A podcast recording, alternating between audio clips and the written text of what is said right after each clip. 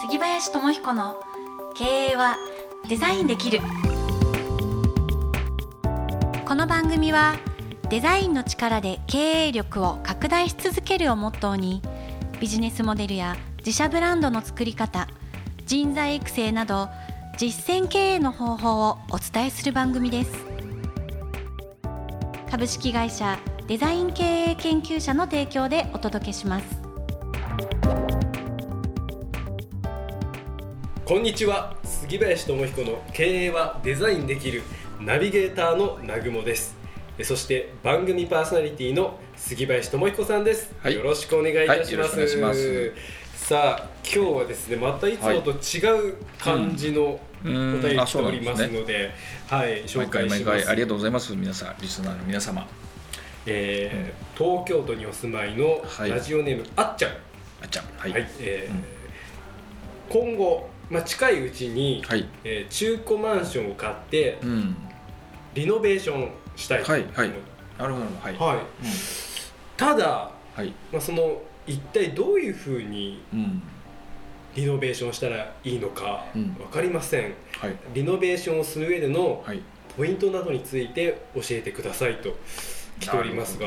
ですね。まあお大きい質問ですね。リリノベーションのポイント。そうですね。これから買うんですか？かはい。買うんです近ねいうちにうん。中古マンションを買ってっていう。うん。ただそういう方も増えてらっしゃるんじゃないですかね。リノベーションっていう言葉が一般化したのはここ10年？15年？あだけど15年前くらいがあったんですねそういう。まあ、言葉ではもちろんあったんですけど、はあのマンションを買う方とかねい、うん。一般の建築とかインテリアに関係ない方がはい。よく使うようになったのはそのここ10年じゃないですかね。そうですか、うん。まあ、まさにその昔はリフォームって言い方してましたよね。そうですね。うん。だからリノベーションっていう方がうん。かっこいいというかスタイリッシュな感じがしますけどね、うん。だけど内容は一緒ですよね。違うんですか？リフォームと違いますリフォームははリフォーム、まあ、形をうん、元に戻す元に戻すような意味合いですよね。あリノベーションはー変えていく、そうですね。新しくうん。形作るっていう意味を感じますね。っていう意味では全く逆ですよね、うん。元に戻すかなるほどね。前進して変えるか。はいはい。うん。まあ、あっちゃんさんは、まあ、リノベーションしたいとうん。いうことで、うんうんうんうんまあいろんなポイントがあると思うんですけども、はい。私もいろんなご相談を受けるんですね、うん。あのまあ、マンションだけではなくて戸建てですとか、あのもっと言うとそのオフィスビルを買う時のリノベーションの仕方一棟をね買うお客様がいたりっていうのであのいただくんですけどもこうデザインの観点は今回ちょっと置いときますねあはい。多分デザデザインの質問でもない、まあ、質問も含まれてると思いますけど、はい。私がいつもあのクライアントさんお客様にお伝えしていることがあってはい。例えば、うん、5000万のマンション買います。はい、じゃあリノベーションこうしたいですあれしたいですたくさんありますよね、うん。まあキリがないですよね、うん、でどのじゃあいくらかけるかっていう基準はうん。お持ちになった方がいいかなとまず、思っていて、はい。うん。いくら？はい、リノベーションにかけられるのか、そうですね。かけられる、まあ、かけるのか。まあ、かけられるかそうかけたいのかとか、うん。かけられるとすればいくらでもかけられる方は、まあ、まあそうですね、うん。まあ、じゃあ現実的なところで、うん。まず設定をするってことですね。し、設定化してみるうん。といいかもしれないっていうそのアイデアの提供なんですけどはい。例えば5000万で買ったあのマンションがうん。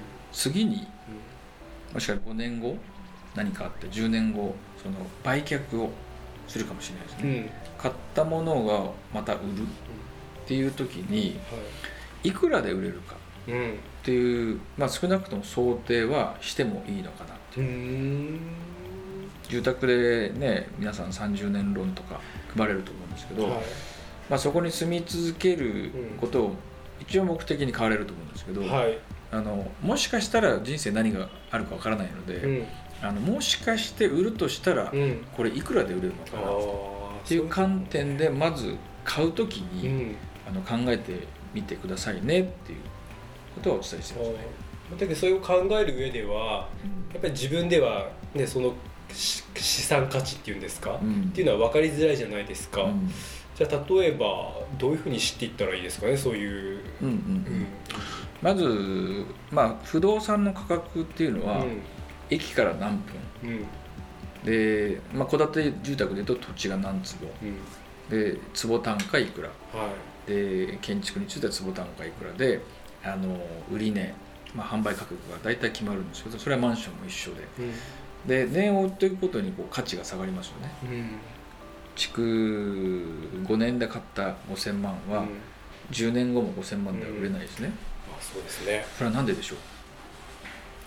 やっぱりそういう老朽化的なところもありますよね、うん。うん。やっぱ人の心理としてはうん。築浅の方がうん。欲しいと思いますし、うん。見た目も綺麗ですし、うん。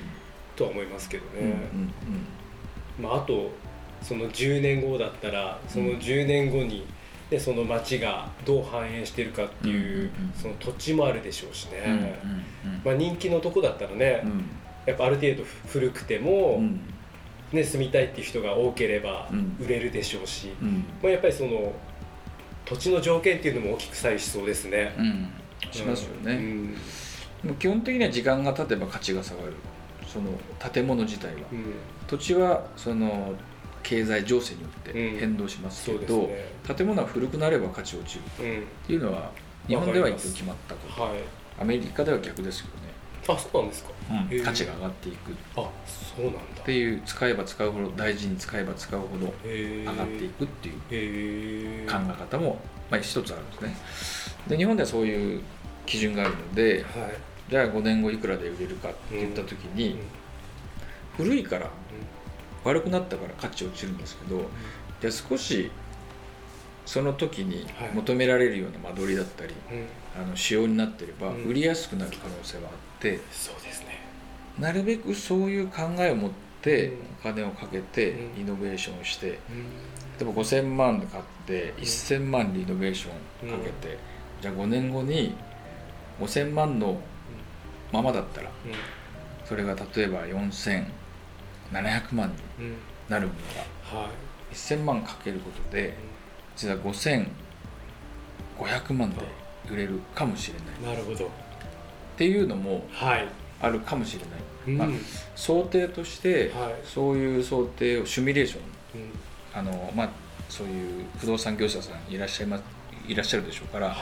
ちょっと相談してみるとあのいいのかなでそのお金決めてからじゃあどういうあの仕上げにしたりどういうちょっと間取りを変えるのかはい。ということを検討されると一つ基準ができますよっていうことは。アドバイスでお伝えしていて、あ、それはすごくいいアドバイスですね。なかなかね、建てる前にうんそこまで考える人ってあんまりないんじゃないですかね。そうですね。この間もあのご相談を受けてですね、うん。実はあの中古マンションを買いたん買いたいんだ、うん。築40年以上経つんですね、うん。まあ古いんですけど非常にヴィンテージマンション化してて、非常にいいんですけど、40築40年以上経ってたのであと5年経つと50年が見えてくるんですね、あーまあそうですね。そうすると転売また、うん。あの再販する時うん。に少し大変だなと、あーとするそれを考えると今買える金額はこの金額じゃなくてもう少し安く買わないと、うん。あの5年後うん。もし売る時にはちょっと損になる可能性がありますよっていう話をしたところ、やへっぱ買うのやめます。私は仕事なくなるんですけどー。っていうご判断されたりとか、まあそこは本当にちゃんと現実を教えてあげたと。うん、っていうやっぱりそのお金ですよね。これはどう自分でデザインするかっていうのはこう皆さんまず基準でお持ちになった方がいいなとあ思うんですすごねくいいポイントを教えていただきました。思う、といううん、ことだ普通の不動産屋さんみたいなお話でしたね。いやだけどそれは重要ですね。まあ大きな買い物ですからね。そうですね、はい。うん。あの慎重に、うん。まあ、何が基準かっていうのはちょっと設定しづらいじゃないですか、うん。そういう考えをまず持つっていうことは、うん。あの損にはならないのではい。皆さんあのまずそういう考えをもとに不動産会社さんにね、相談をしてみてははい。いいかなと思います。はい。はい、ありがとうございました。はい、それでは今日もこの辺りで一言杉林さんからはい。経営のためのヒントをはい。よろしくお願いいたします、はい。自分の会社を売ったら今いくらになるんでしょう？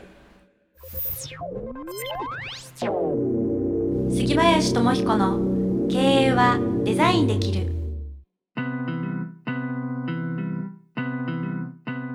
いやまさかそういう経営のヒントが来ると思わなかったので、なん。かこのご質問いただいて、はい。なんとなくちらちら、い。あの出てきてました？出てきてましたし、はい。